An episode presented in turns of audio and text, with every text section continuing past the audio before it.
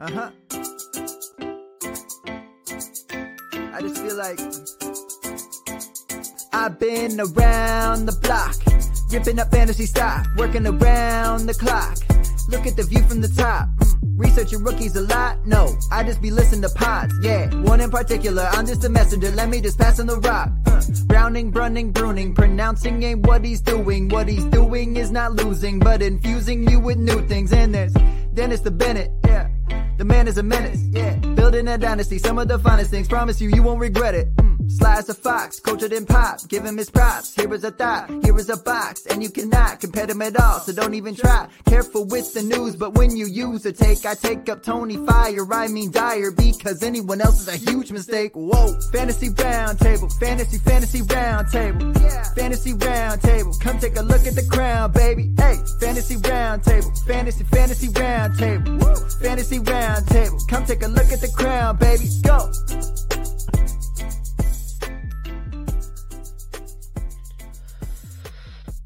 All right. What is going on, everybody? It is me and Matt. We are back with you guys here again today on this beautiful Tuesday.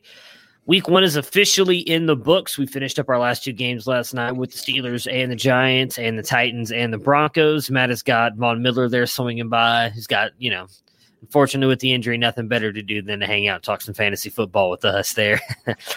but we uh, we will be talking uh, recapping Monday Night Football and doing uh, waiver wires, a little bit of possibly what we got wrong in our rankings. I forgot to do this on Monday's episode, so I will not forget to do this today. We are brought to you guys by Thrive Fantasy. We are partnered with them. You guys can join by uh, going on there and entering the promo code GEEK right down there on the bottom of the screen. You guys enter $20, you will get $20 back. So we are thrilled to be a part of that. Jump on and uh, join them. It's a great daily fantasy site. We're also part of the Drive In Podcast Network. You can find us and a ton of other great podcasts, including those on music, movies, and pop culture, all on the musiccitydrivein.com website, as along with a link to our Discord channel where you have me, Matt, Dennis, Tony, and the guys over at the Devi Delight, Ricky Valero, and Chris Stoops, giving you guys as much fantasy advice. Uh, that we can. So jump in there. It's been a lot of fun so far. Um, we, we do have a, a lot of fun in there, and it's all fantasy football, a little bit of nonsense, and us kind of ribbing on each other. But Matt, obviously Monday night second game did not go quite the way you wanted it to. So how is your Tuesday going for you? Well, you know, I'm catching up to feeling the way uh, you probably felt a little bit yesterday, um, yeah. except for, you know, uh, both of us are uh, early risers for for our job, or at least in part me for my wife's job. So I knew I was getting up at 5 a.m. this morning, and I knew that today was going to be my 13 and a half hour day at work. So as the game pushed past 11:30 p.m., I was like, well, at least we're still up. You know, it's looking and that last two minutes when I'm looking, it's like 11:45 uh, p.m. and I realize that Vic Fangio is not familiar with the concept of a timeout. Yeah, and they're they're gonna like either throw a touchdown or kick a field goal. I mean, the idea that he would miss a fourth field goal. So you know, I'm also in my bedroom where my wife's been asleep for quite a while, and yeah. having previously, as I mentioned, woken her up with a constructive criticism, excited utterance toward the TV. I was sort of pacing at the end of the bed, watched the field goal, watched the worst attempt at moving the ball down the field for 17 seconds in the history of the world, turned off the TV, stared out the window, and tried to put myself to sleep. Yeah, uh, you know, I, I was going to say I've, I've feel like I would understand your pain Thursday night because I, I, you know, we talked about this a little bit yesterday. I think that might be a, a good get well game for the Cincinnati Bengals, unfortunately. Uh, but I took off Friday because I did not want to be pissed off because I know what's going to happen if the Browns lose Thursday is I will be so pissed off I won't be able to sleep, and then I'm going to be sitting there at two o'clock in the morning and realize, well, I got to get up in an hour, so I might as well just stay up and be pissed off all day. So I just went ahead and took off. I was like, you know what, I got time to burn. Let's just take off Friday. We could be miserable all by ourselves here and not have to worry about waking anybody up. Uh, but the, uh, the the Broncos game was the second game. Uh, I actually thought both games were fairly interesting. Now I didn't get to finish watching the Titans Broncos game last night. I made it to about halftime before I, I went to sleep. Uh, but Steelers Giants was a good game as well. The Steelers win that one 26 to 16. Big Ben finishes the week as QB 11 with 22 points. Benny Snell Jr. comes in and has to play for an injured James Conner. He finishes his RB 21 with 11 points. Juju looks like himself again with Ben back at quarterback. He finishes his wide receiver seven with 24 points and two touchdowns in that one. And then James Washington is the other guy, uh, the other wide receiver that kind of has a good game. Wide receiver 35 with 11 points you know, it was good to see Juju back there. We were both guys who were very high on him last year. We we had him on a lot of teams, and I do think that a lot of it was just the fact that they didn't have Big Ben. Uh, so I would imagine you're going to see a, a, little bit of a reemergence from Juju this year. So I was excited to see that. I think it's not easy for me to like players on the Steelers, but I think Juju is is clear is easily one of my favorite players in the NFL. I just love the energy he brings. He, he really plays the game like a kid does. And then I don't know if you saw it. There was a, um, I don't think it was on Twitter. I, I saw it on Instagram. There was a video that was released today by Sports Center where he just went, he just bought some food and everything for a homeless yeah. man, and and didn't, and he, there was no way he knew that that person was recording him doing it. Like that's what I love about Juju. He just seems he's a, he's a guy. The people, it seems like I know he loves video games and all this stuff. So I'm, I'm a big fan of his. So it's good to see him back. But are you worried a little bit about Diontae Johnson? I know we try not to overreact too much after one week, and he did get 11 targets, I believe, in the game, but just did not produce much. And he was the guy this year that a lot of people were predicting to be kind of that breakout star for the Pittsburgh Steelers offense. So, a couple things for me. First, Diontae Johnson's kind of breakout and emergence last year came after the second week. Yeah. So he didn't, you know, that wasn't an emergence with Ben Roethlisberger, and it was after injury with Juju Smith Schuster. I think, especially in week one with no actual game reps, it makes sense to me that Ben, when he was kind of wheeling around, was looking for the familiar. You know, he tried to yeah. force feed Conner a couple times before he got knocked out. He saw him put the ball at Juju. He's played a couple of years with Washington. It wasn't that surprising that he kind of went there. We saw him try to to put one to Vance McDonald wasn't, you know, always the greatest.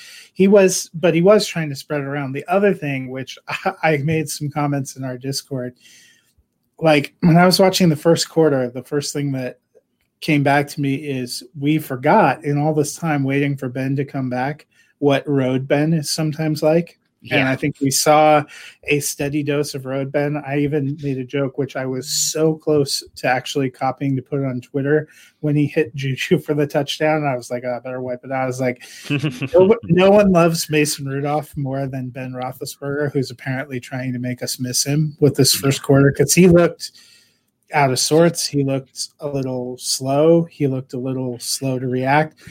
But the guy hasn't played football in about a year you know, and he's been rehabbing with his arm. They have changed some of their offensive pieces a little bit. So I, I, think it'll come. I would be encouraged that Johnson got 11 targets. I think it'll be interesting. They have Denver at home this week. Uh, AJ Bouye, which we will probably get to in a minute, he, he dislocated his shoulder. It popped out a joint Oof. he landed last night. That's why he came out. They said he's highly doubtful for following game, which means Ben making his home debut with a little bit of game action underneath him is going to face a secondary that has Bryce Callahan, who's played one game in two years, and two rookies.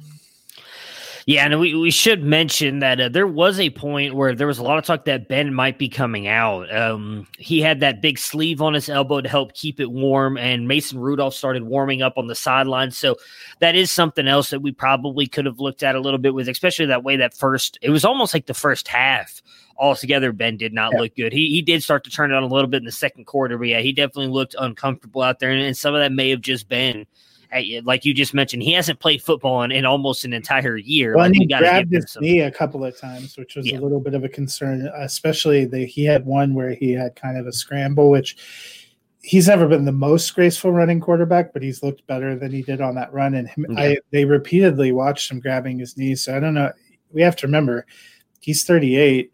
We've seen Rivers kind of fall off. Eli Manning retired. Those three were the three kind of big rookie QBs that came in together. Yep. I, I know at least for me, I tend to forget, I guess, a little bit how many years, how much mileage, how much wear and tear Ben had on his body. Yeah, and if Ben is hurt, I'm sure he will let us know here any day now when he has his press conference because he does love to let us know when he's hurt.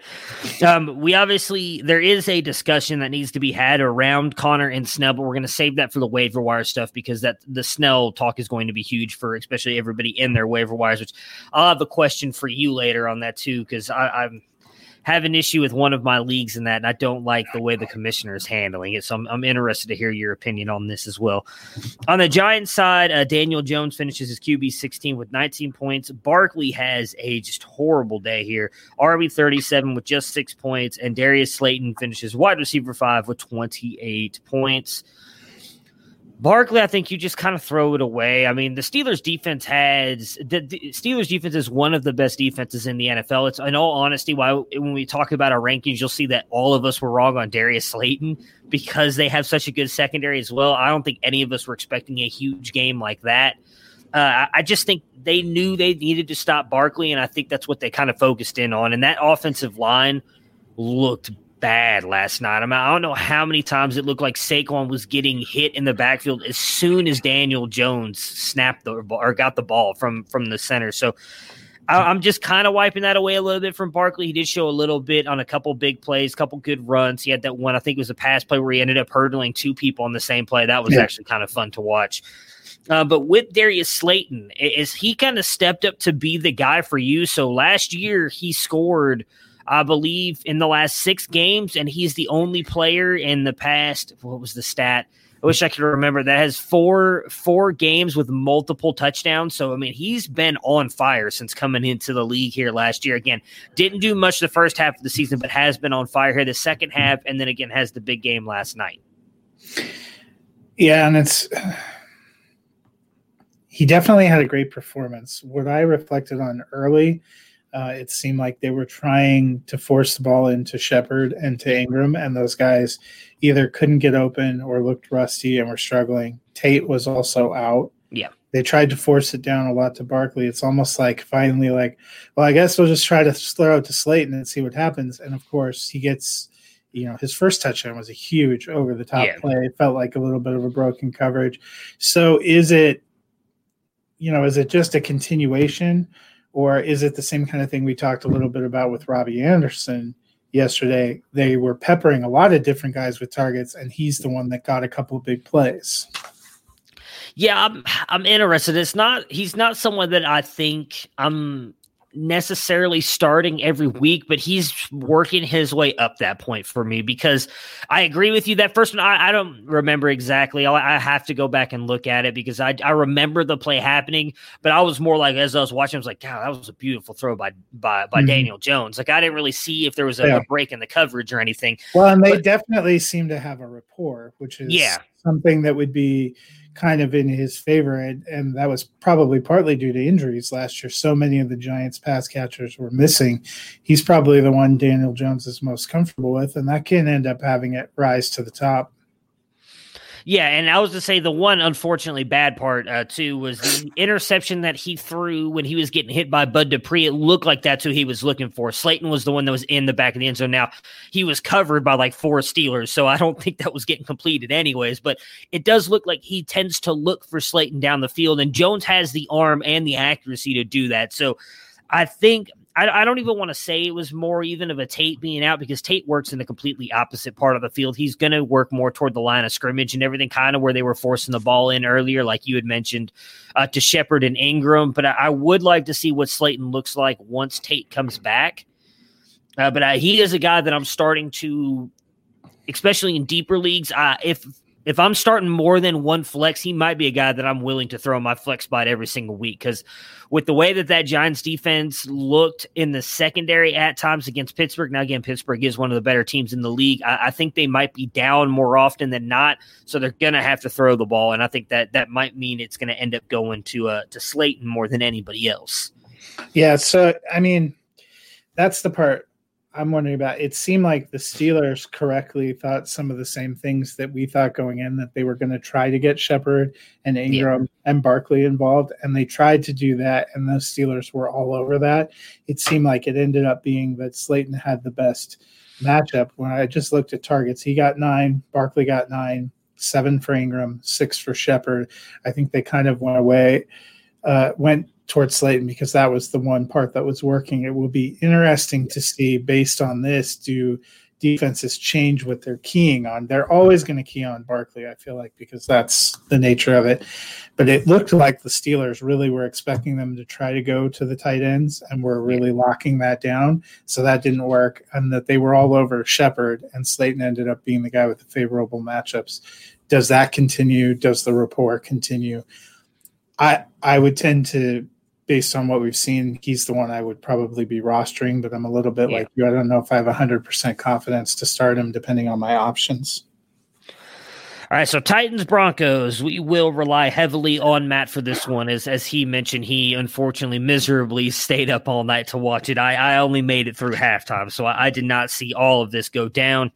Ryan Tannehill finishes his QB 16 with, with 19 points. Derrick Henry, RB 15 with 13 points. Corey Davis Wide receiver 17 with 17 points. AJ Brown, just wide receiver 53 with 8.9, though I am told that he missed out on a big play in this one.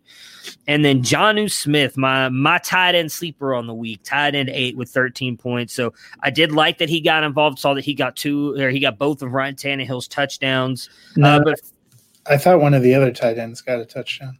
No, I believe it was Jonnu Smith on both of them. I could have been wrong, but when I looked at it, I thought it said he had he had both touchdowns because I was excited for that because I think I had him at like ten or eleven this week, and yeah, and they were definitely looking for tight ends.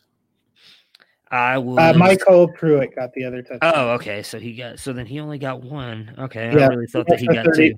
Four for thirty-six in a TD touchdown. Gotcha.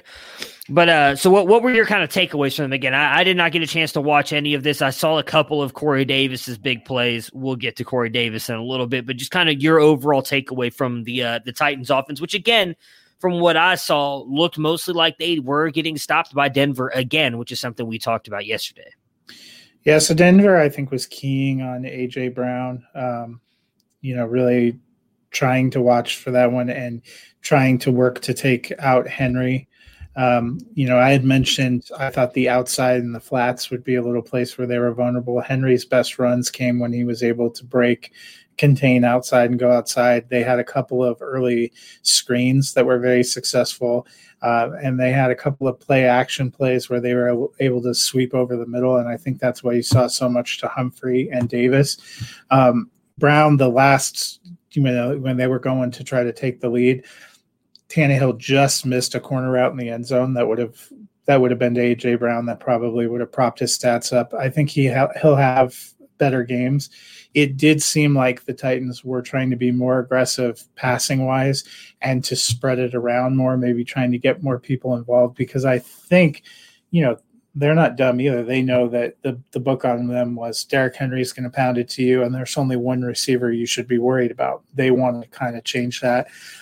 Davis made the most of his opportunities. I thought he was very efficient. He made some contested catches. He had a beautiful catch that he registered on the sideline, actually, on the play that took Bouye out, um, you know, where he fought for the ball, drug his feet. He looked pretty good. Can he continue it? I think my biggest question with Corey Davis is we've seen some flashes like this in playoff games or in other spots in the season where he's put up a good game, but it doesn't seem consistent.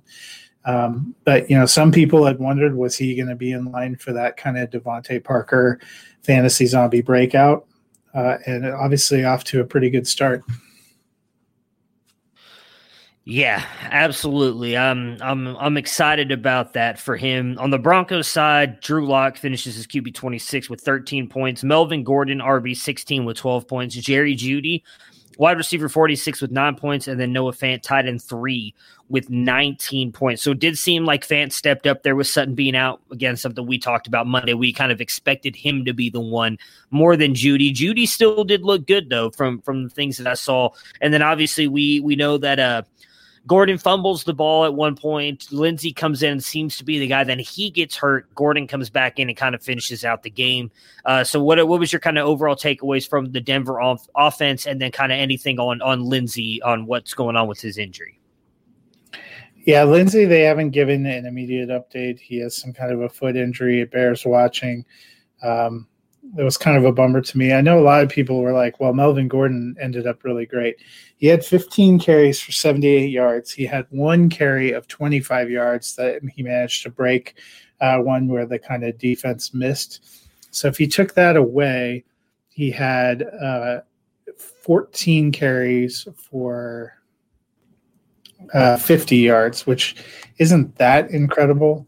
Yeah. Um, their entire running game wasn't that incredible. I wasn't super excited about the plays. It was a very frustrating game to watch, I thought at times. Fant was incredible in the first half. And then I didn't see them go to him at all in the second half. They they didn't have a lot of second half drives and opportunities. The Titans had a lot of long drives, and the Broncos were responding with some three and outs.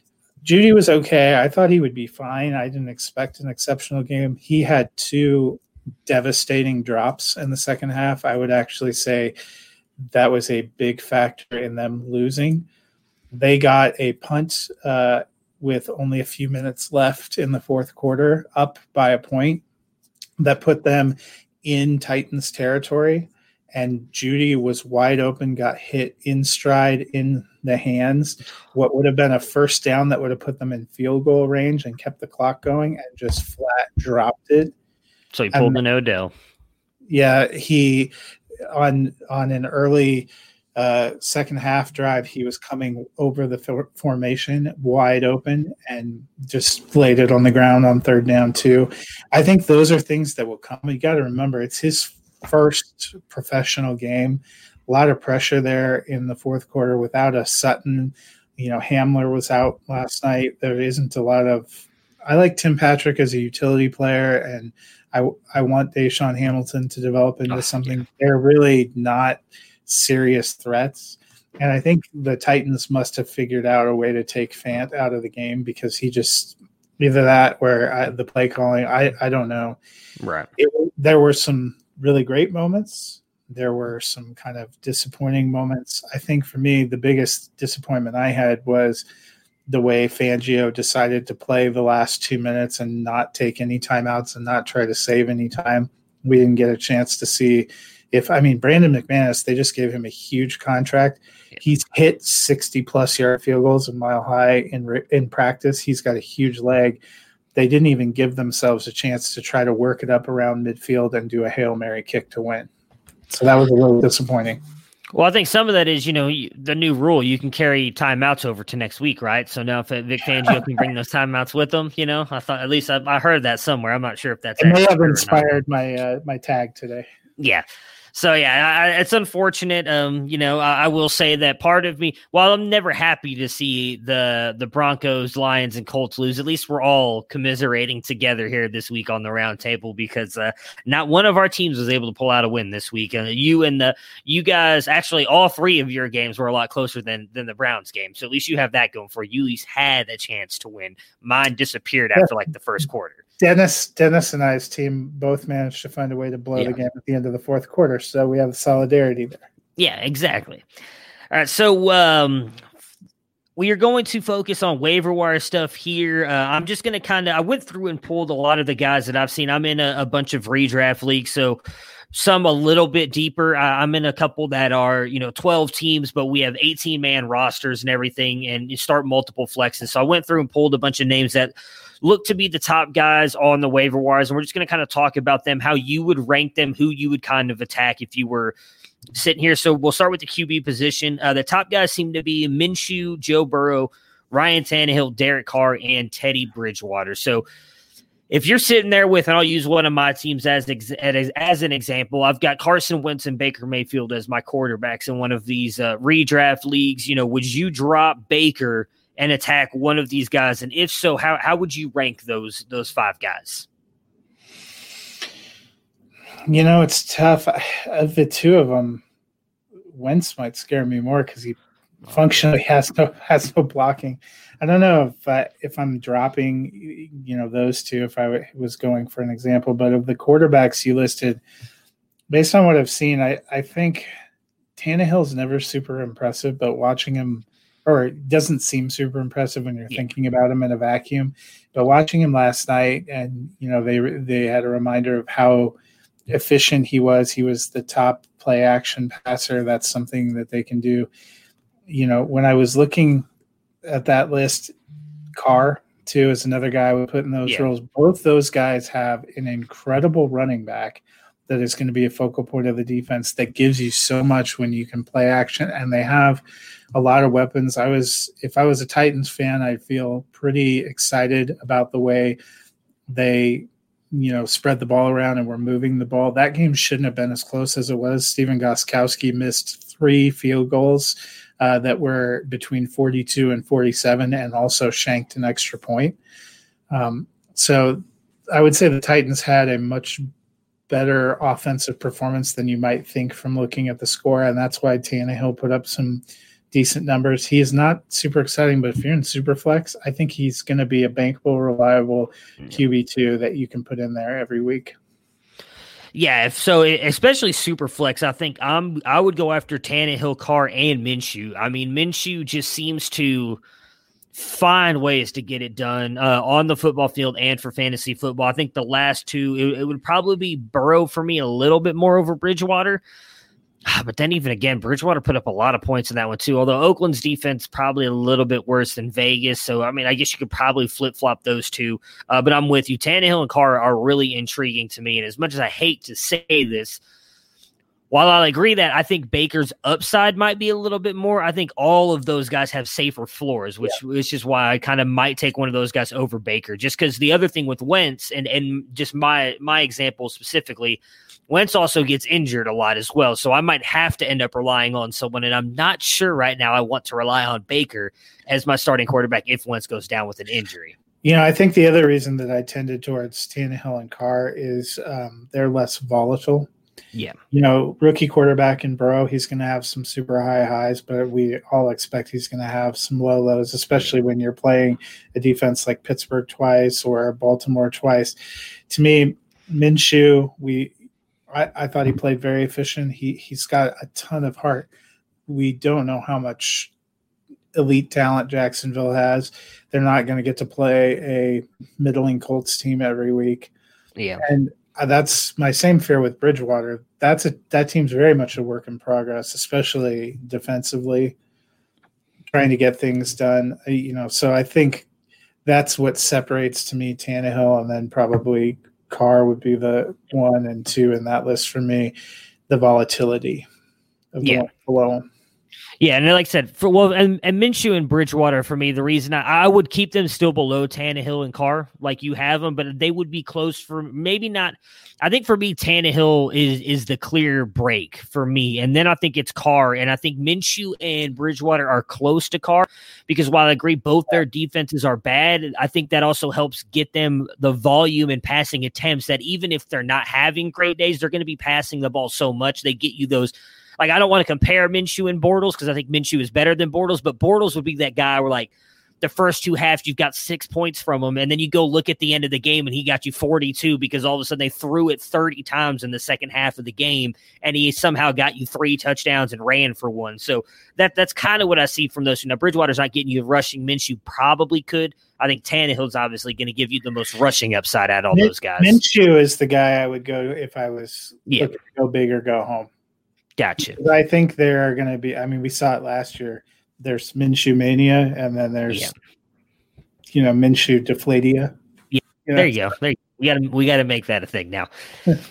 All right, so running backs. This one's a, a, little bit more interesting. So the top guys on the waiver wire right now: Nyheim Hines, Benny Snell, Malcolm Brown, Adrian Peterson, James Robinson, Jerick McKinnon, Frank Gore, and Josh Adams. I'm going to kind of separate the last two out because that's going to be more of a Jets thing. I posted this on Twitter, and I'm curious to get your thoughts on this. I, am not someone who's going to go all in on Nyheim Hines. I'm I'm a little worried that everybody is comparing him. I literally saw people making this this exact thing on Twitter saying, "Hey, Naheem Zeckler is going to be the guy that you need to get on your wave wires this week because he is going to be the next next Austin Ekeler just because Philip Rivers is his quarterback. That's just not the right comparison to make. Uh, I think he's going to have that. I think a lot of that was game script, but the fact that Taylor got six catches, three of which happened while Mack was still in the game before Mack got hurt, clearly showed to me that they wanted Taylor to be involved in the offense. Now Mack is unfortunately out. Taylor can catch the ball. I do think Hines has a role. I do not see him being an Austin Ekeler, though. I, I, do think that this is going to be mostly Jonathan Taylor. So well, I do think Ekeler, or not Ekeler, see, there we go. Now I'm doing it.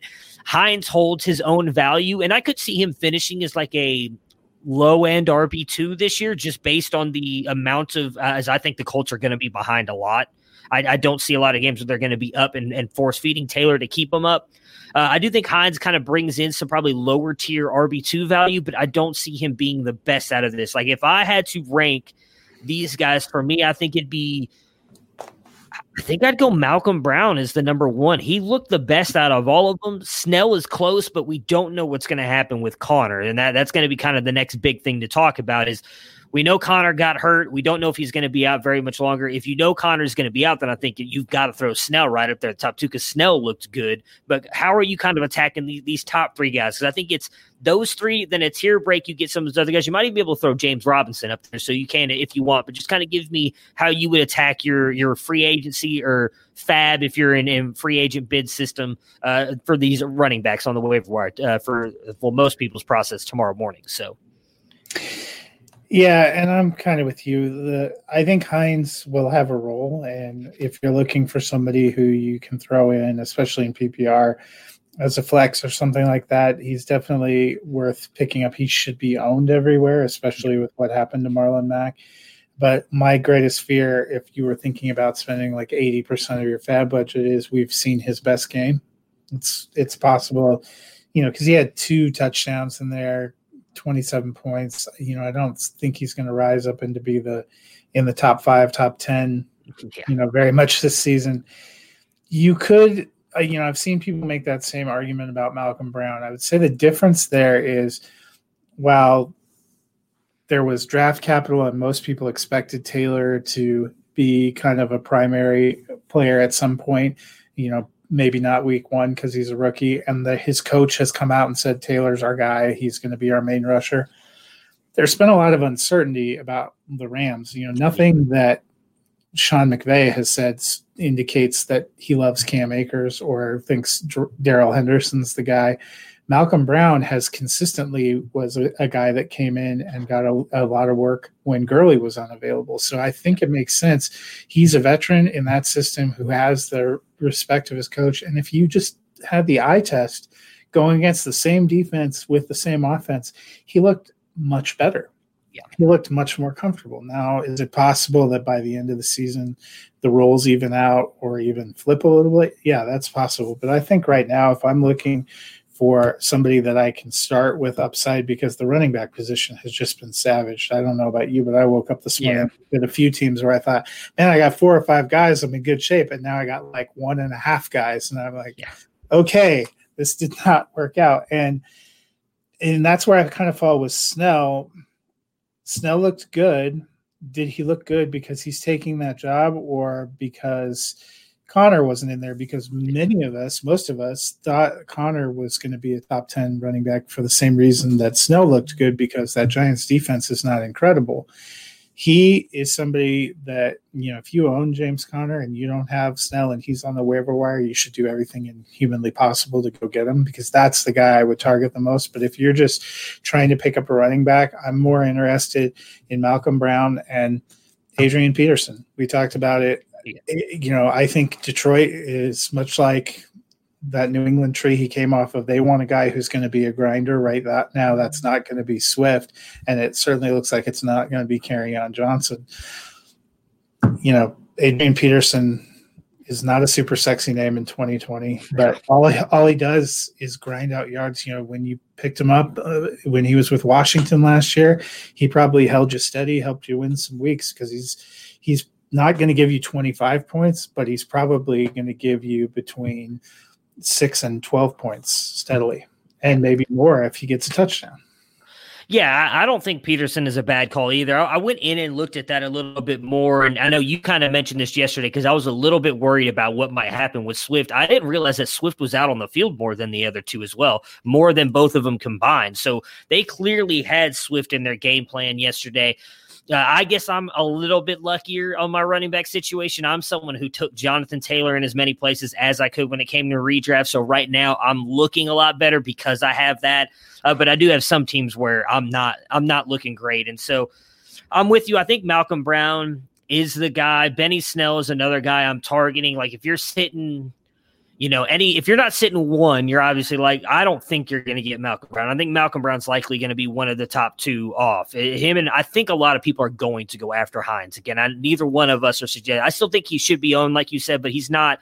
If I have one, two, or three, for me, it's probably Brown, Snell, then Hines, Peterson. Like I could see you taking Hines over Peterson. I wouldn't.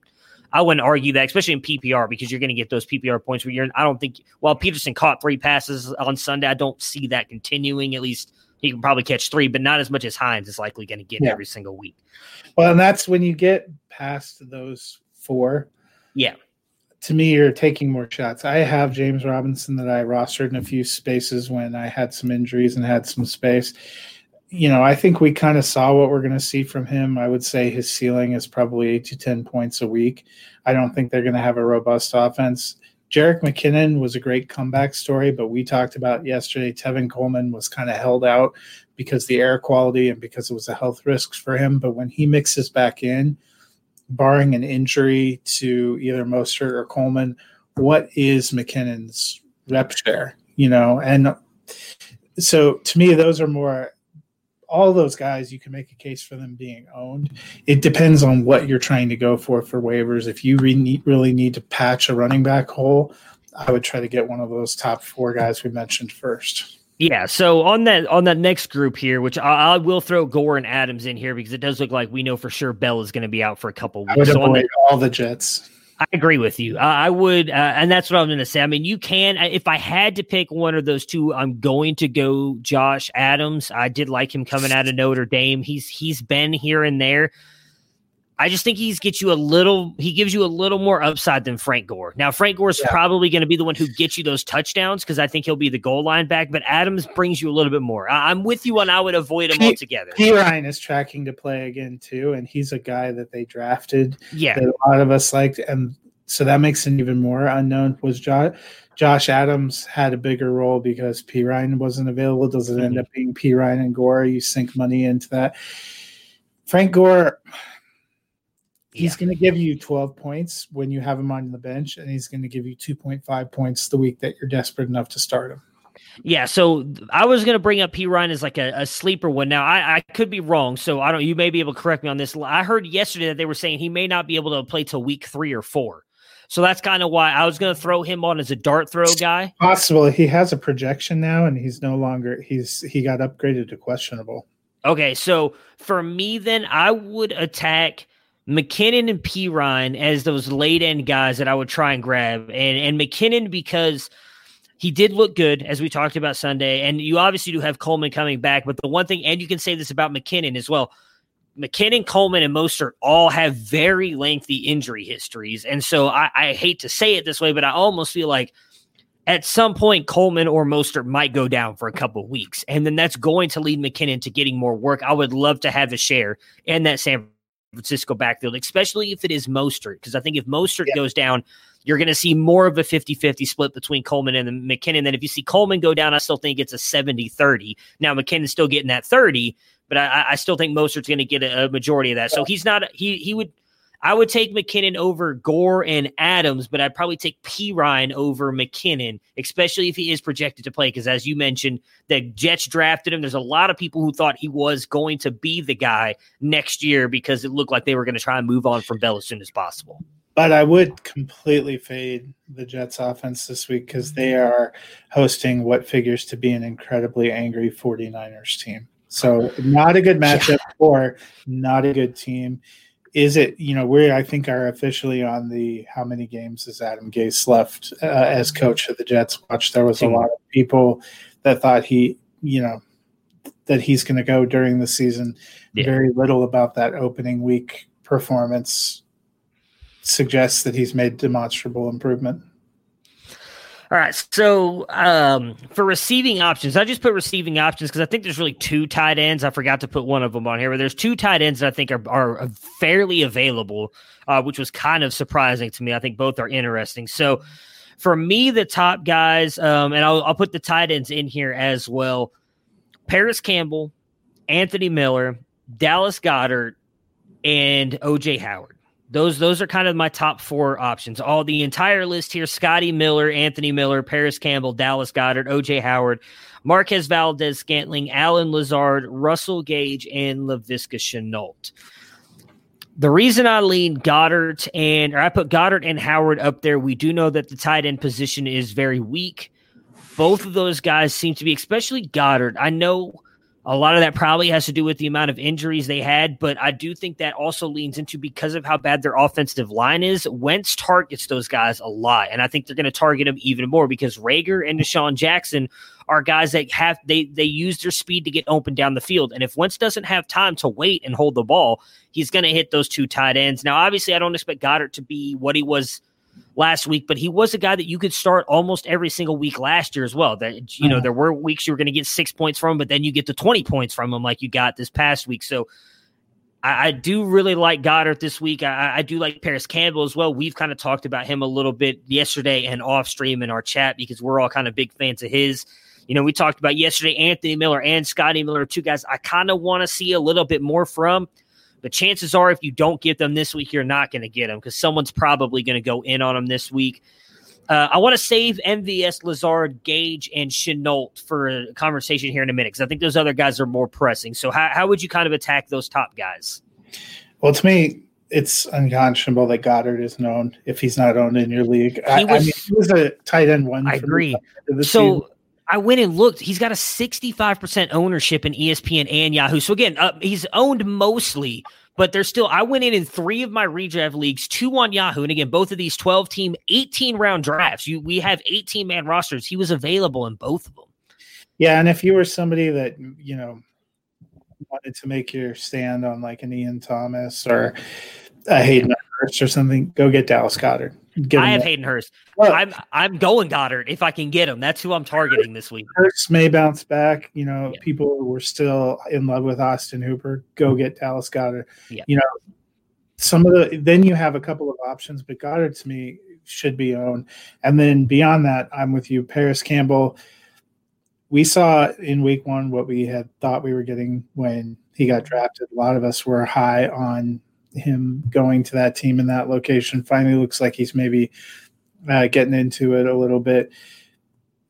You you know you would ideally like to see it again, but I think the opportunity was going to be there uh, for one of those guys. He looked like he had a good rapport with Rivers, so I he would be the top target for me of those receivers. Then I would go Anthony Miller, a guy who also has a lot of talent. His questions have more been the volume of his offense and whether his quarterback's going to make an effort to get him the ball. I thought that looked promising. He's definitely worth a stash. And then Scotty, Scotty Miller, you know, I'd say his ceiling is what we kind of saw on Sunday. He's probably like the 10 to 12 point guy, but he could also be the five to six point guy. If it wasn't Tom Brady, I would not even be advocating going getting him with that lineup. Howard, Howard's tough to tell for me, you know, how much was Evans being out and Gronk working himself into game shape uh, a factor here. I don't think they made enough of an effort to feature him with all the other options and that for me to feel good about him as a starter. If you're looking to stash somebody who might have some upside, great. But if you're saying I need a tight end I can start right now, I would think there's probably guys like Logan Thomas, um, ah, he's the one I forgot to put are, on there. That are on the waiver wire that I would target more for that. So where, where do you have? So you would put Logan Thomas above OJ Howard. He was the one I left off there. I knew I left somebody off. Yeah, uh, there was a lot of hype that Logan Thomas was going to be the guy. It was tough to tell, you know, what is that offense going to be like? But if you think about Ron Rivera and and Scott Turner and the the way they ran in Carolina, tight end was always a big part of what they were going to do, and he looked like he had good rapport with uh, Haskins, uh, tight end, and pass catching running back can be a young quarterback's best friend. That's why a lot of people were hype on uh, potentially what Antonio Gibson could give you. So I think with that good performance from Thomas, um, you know, he's somebody I would have more um, faith in than Howard. Simply not because he's more talented, but you know, Tampa Bay has an embarrassment of riches all over the field, yeah. and it's going to be harder.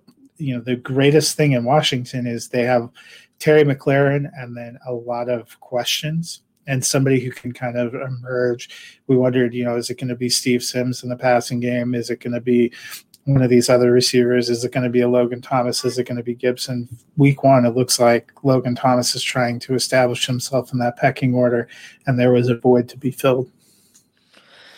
So this next group here are all kind of uh, I don't want to say dart throws, but lower end guys for me. MVS, Allen Lazard, Russell Gage, and Laviska Shenault. We talked a little bit about Shenault yesterday. Uh, you know, you mentioned that it seems like Doug Marrone has been saying now all offseason they want to build around this young core and and you know allow these guys to play. Shenault looks to be the guy opposite of, of Chark here, and he's the guy that they will use in the backfield as well. So he brings a little bit of versatility, brings you kind of that option to get more than just points in the receiving game.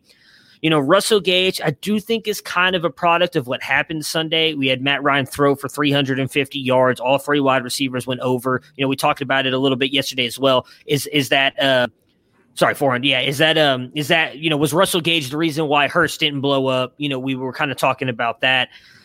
Lazard and MVS, it's not really close to me. And so I know MVS had a good game, and I was looking at this uh, earlier. I wanted to pull it up so I could make sure I got this right. The snap counts for yesterday. Have you seen this for the Green Bay Packers? No, I didn't look.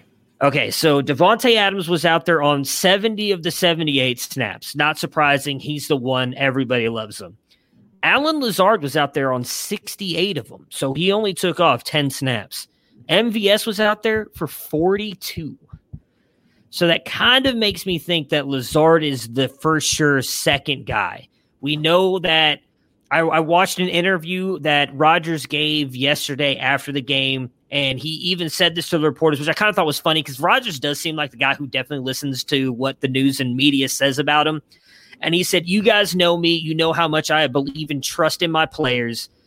I've really built that trust with Lazard, and that's why I like throwing the ball to him. And we've talked about that as a fantasy group, right? Like we've always brought up, you have to build that trust, or, or Rodgers has to trust you before he'll go you, throw you the ball. He has built up MVS as well, as Dennis has brought up. Dennis is, is big on MVS. I kind of feel like though with Lazard being out there as much as he is, not only shows Rodgers likes him, but the coaching staff likes him more. 68 out of 78 snaps is a lot. And again, it's just week one. Maybe that shifts and there's more of a split, but for 68 on Al Lazard and 42 for Marquez Valdes Scantling, I think speaks clearly to me that at least in the coaching staff's mind, it's it's obviously Adams, but then Lazard, and even a little bit of a drop before you get to MVS. So, kind of your thoughts on those two, and then how would you attack Russell Gage and Shenault? Do you have any interest in either one of those guys? So, I think Shenault for me um, has a lot of upside, but he's going to be very boom bust. I think Jacksonville is going to be boom bust. I think that offense is going to be boom bust. Um, so, you know, like if Shenault doesn't score a touchdown, he's in the six, seven point range Mm-hmm. So that's what you have to think. You know, can I survive with the guy I'm slotting out there getting me three to five points, or do I need uh, more than that? You know, and there's going to be times where you need to throw in a hail mary player. He seems like the kind of guy that's capable of that. Gage, to me, is a great injury hedge against uh, Julio or Ridley. If one of them was to go down, I think we see that Gage could be, uh, you know, valuable every week starter. I think um, his bigger day on Sunday, as we talked about, was a little bit of you have Julio, then yeah. Ridley's going to be there as well. There's always going to be a third, fourth, fifth guy. Hurst wasn't a big part of the game plan. Gurley got a little bit early, but then they got down, so they were just checking it. And Gage ended up benefiting from that. I don't think you can count on that. I actually think, as we talked about, Hurst will probably get stronger as you go through the season. him getting to be a primary, him getting to learn the offense, him building rapport with his quarterback. Todd Gurley is going to have games where they run a lot or they're throwing to him, and that's good matchups. So I don't think Gage is particularly reliable. I get what you're saying with the Green Bay receivers. Yeah. The smart thing probably is to go Lazard, but I'm going to channel my inner Dennis and tell you I have faced this quandary when I was looking at my own waivers, and I put in some serious high dollar claims for MVS. And let me tell you, physically, I I was watching and thinking about what Dennis said that he's a matchup nightmare, and I mm-hmm. think the way the Packers are looking to play right now, they they have the running game they can lean on. They have Aaron Jones. They have Davante Adams, who's an absolute beast. Lazard is a fine complementary receiver that they can go to. When they were putting MVS out there, they were putting him in different spots and looking for some terrible matchups and bombing over the top. It's not always going to happen. Yeah. Definitely a huge boom bust risk. But to me, he's the guy that could give you 40 points in a week. So would you say then I guess with those is more of a you think Lazard has the safer floor, but then MVS clearly has the higher ceiling? Yes. But I think okay. both of them could have a very low floor. I mean, right. the Vikings didn't look great. Yeah, yeah, that is very true. They didn't look great though. Yeah, that was yeah, w- which is what we talked about. Again, me and you had Davante Adams as our wide receiver ones, uh, even after the Thursday night game came out, because we were like, yeah, th- this is just it's a horrible secondary. So, all right, so we we have talked about trying to keep these episodes a little bit shorter here, so we're we're about done. I just wanted to go through and talk about uh our rankings again. We do these in the Discord channel. Wanted to keep this kind of as transparent as possible, so call our, ourselves out on some of the mistakes here.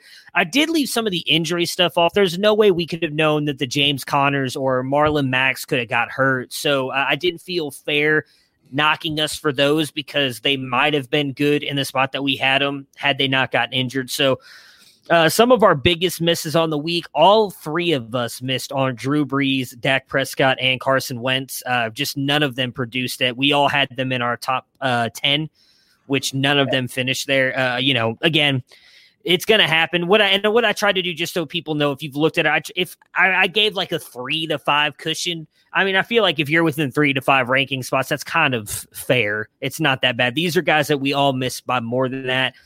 Um, we were all uh, Matt, you had the most like almost dead on with Joe Burrow, Tannehill, and Daniel Jones. You were almost dead on with all three of those things. Burrow was right on, and then Jones and Tannehill were like by off by a spot. So you kind of nailed those uh, like almost on the head. Uh, we also missed on uh, all three of us, although you two were both higher. Uh, Aaron Rodgers, we all had him outside of our top 14. He finished very high. Kirk Cousins, Minshew, and Teddy Bridgewater were the other ones. We were all a lot lower on those three. They all had great. Kirk Cousins finished the lowest out of those three, but You, you made fun of me for having Cousins up like uh, I know. QB two. You're like, yeah, why do you love Kirk Cousins? I'm like, what? yep, I think he's going to have to throw in this game. yeah. It was. Uh, that both defenses were going to take a nap. Yeah, it was. Yeah, he was. He was one of the big ones. So on uh, running back here, our biggest misses. Uh, all three of us, Saquon. I, I feel like everybody. I don't think anybody in the industry predicted him to get less than ten points. So, but you know, again, we're trying to be transparent. Uh, And him and to have Saquon Barkley as as an RB one in your ranks. It was it was a petty thing because Yeah. I mean he's a generational Yeah, talent. exactly. Uh, Joe. not a guy you're going by matchups usually. Yeah. Uh, Joe Mixon and Ekeler were the other two, but again, same thing. They were going to be in your lineups. It was just one of those weird things. I'm not like I said. I'm not going to knock anybody for for the James Conner thing because he got hurt. I actually thought it was very interesting. We were all pretty close in on Derrick Henry. I think I had him off by four spots. You almost had him dead on. Dennis had him off by two. So we did kind of all come in right there. Uh, I was obviously wrong on Josh Jacobs. I, I had him down at 11. You had him at uh was it you? You had him at four. Dennis had him at three. So I mean, you two were right there, and uh, he finished at one, but still, you guys had him right there, pretty close. Uh, we were all off on Chubb and uh, Mark Ingram. That was kind of a weird thing, I think, for all Mark of us. And that that's going to bear th- some thinking going forward because Oh yeah, there yeah. was a My thing with Baltimore that was unexpected. Yeah, I was I'm working on my quarterback and, and running back ranks here a little bit before we started recording and and I'm not I'm struggling on figuring out where to put Mark Ingram right now because I'm like I don't leave the Jets. I don't know what to think. 50. Yeah, uh, yeah, I, I, didn't. Uh, it's funny. I mean, we all missed on um on on Bell to begin with. He got he got injured though, but I don't. Uh, yeah, I'm not. I don't know yeah. that he would have been able to to hit that RB two. Well, we had him. We, we had him all low RB two. So I yeah, but I'm with you. I don't know. It may have been the catches, but I think I was uh, or Dennis was the highest. No, you both had him at at 18. I had him at 20. So we all had him low end RB two. We weren't we weren't that high on him. Uh, the other guys. Uh, for us, the big one was Raheem Mostert and Malcolm Brown. And again, I don't know. I, I, did put Nyheim Hines on here as well. Same thing. I kind of feel like Nyheim Hines was a product of Marlon Mack getting hurt.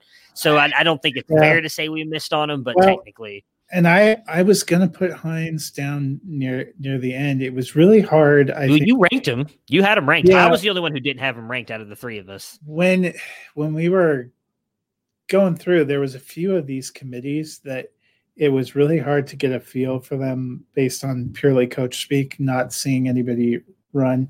Yeah. I, I feel like week one was a crapshoot a little bit in that way. The Rams, the Colts, yeah. Baltimore. I mean, there's so many group committees. I think Mostert gets a big bump because he he caught a 76 yard pass yeah. for, for a touchdown, which you don't expect. Yeah. And also I don't think we realized until late that Tevin Coleman was going to be a scratch because yeah. of because of the air quality uh, concerns. So I mean there there are a few things. It's an imperfect science, you know, trying to figure out. You get this. I feel like everybody went in kind of to week one with some of their preconceived things that you held on to that you had going into training camp because we actually didn't have any footage or anything concrete to make you rethink that. And now we have some some game footage. I feel like we'll all get a little bit better knowing a little bit more clarity of what these teams are going to do yeah, and and uh, but again, I, I, agree with you on that. I feel like we will be a little bit better. Again, it's not much. I mean, when you really go through here and look, you're looking at five, six players. We ranked 50 running backs. Like, I, in my opinion, missing out on five or six running backs is not that bad. And some of these guys, again, as you just mentioned, Raheem Mostert, like we all still had him ranked high. We just didn't expect him to finish as a top 10 bag, just based on we thought it'd be a little bit more of a committee. I did want to throw a little bit of shade. I know Dennis will listen to this eventually. He did have Jonathan Ray- Taylor ranked at 25. I'm just saying, me and me and Matt both had him ranked right near the top 20. He finished as, as RB 15. I know that was probably the Marlon Mack thing. I thought I had 17.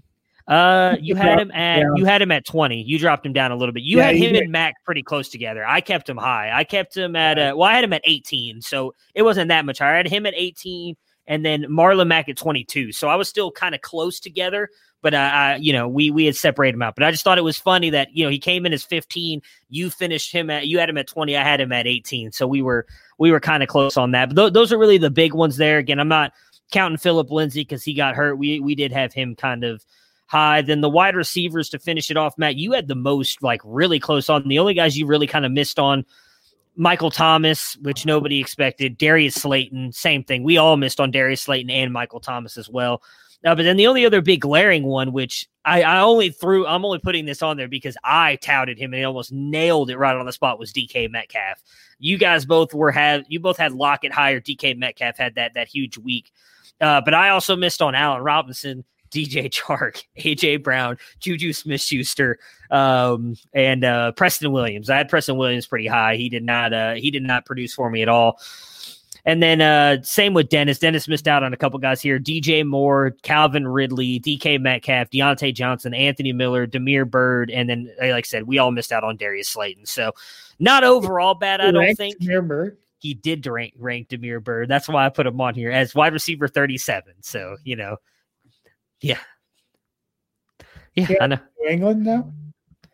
Yeah, yeah, yeah. He's on New England. Yeah hey, you know, you gotta you gotta mix it up. What if he would have finished as like 30, Dennis would have been able to claim the victory on that one. But yeah, he was uh he had Damiere Byrd on there. But I mean, we all had I had Steven Sims on there. I don't even know if Steven Sims caught a ball. So once you get down to like that 50 I, range. I was I was thinking about putting Steven Sims down at the bottom. I just wasn't sure what the volume of passing would be for Washington. Yeah. Yeah. So I mean, we all had. I don't remember if you had a guy on there that didn't do much. I mean, I'll give I'll give you and Dennis this. You both ranked Tim Patrick, and he he put up like seven points or eight points, I think, in that game. So. I ranked Tim Patrick after we pulled Sutton. Oh, um, gotcha. Once yeah, see, I, I still had Sutton ranked when I when um when we first did our pass. When I had Sutton ranked, he was the only Bronco receiver I had ranked. When he came out, I added uh, Patrick and Jeudy down in the 40 to 60 range because I thought both would end up getting passes, but neither would be spectacular. Which I think I think Jeudy ended up right around 46. That was a disparity I had. Yeah. I know with with uh, with a couple of people who thought, well, Jeudy's going to be an easy wide receiver too. It's hard your first game yep. when you're gonna when you had no preseason when you got none of that. So no, I, I, hear you. I was talking with some people about that Monday night uh, while the Steelers game was going on. There were people talking about, hey, I've got a they they had moved like uh, Courtland Sutton to their flex spot, and not knowing if he was going to be out. And they're like, well, who do you think is going to have the bigger game, Jeudy or Fant? And I was like, it's going to be Fant. Like he has he already had that rapport with Lock. Even if they had a regular preseason, I still would have gone Fant because they already had that rapport. He stepped up last year, so yeah, I, am with you. I'm interested to see what you because he he did he looked better than I thought he was going to look in that game against a good Titans defense as well. So I'm interested to see what he does moving forward, but. That'll do it for us today. We'll be back on Thursday to preview a, a supposed football game the battle for Ohio. Yeah, I mean, um, I don't know if it's going to be much of a battle, but we do have a football game on Thursday. So you'll see me, Matt, probably Tony back on Thursday to preview that game, talk about any news. We, we obviously have a lot of injury stuff still out there, kind of no confirmed stuff. So we'll, we'll update you guys with any injury news that comes our way. So we will see you guys again on Thursday. Prepare for glory! I don't know if you got your popcorn I came out the womb, I was ready. And he's hit the end zone for an unbelievable touchdown. I would be honored if you played football for this team. Throw it up above his head. They can't jump with me. God, lead. Oh, they tackle him at the 40-yard line. Who can make a play? I can. Who can make a play? I can.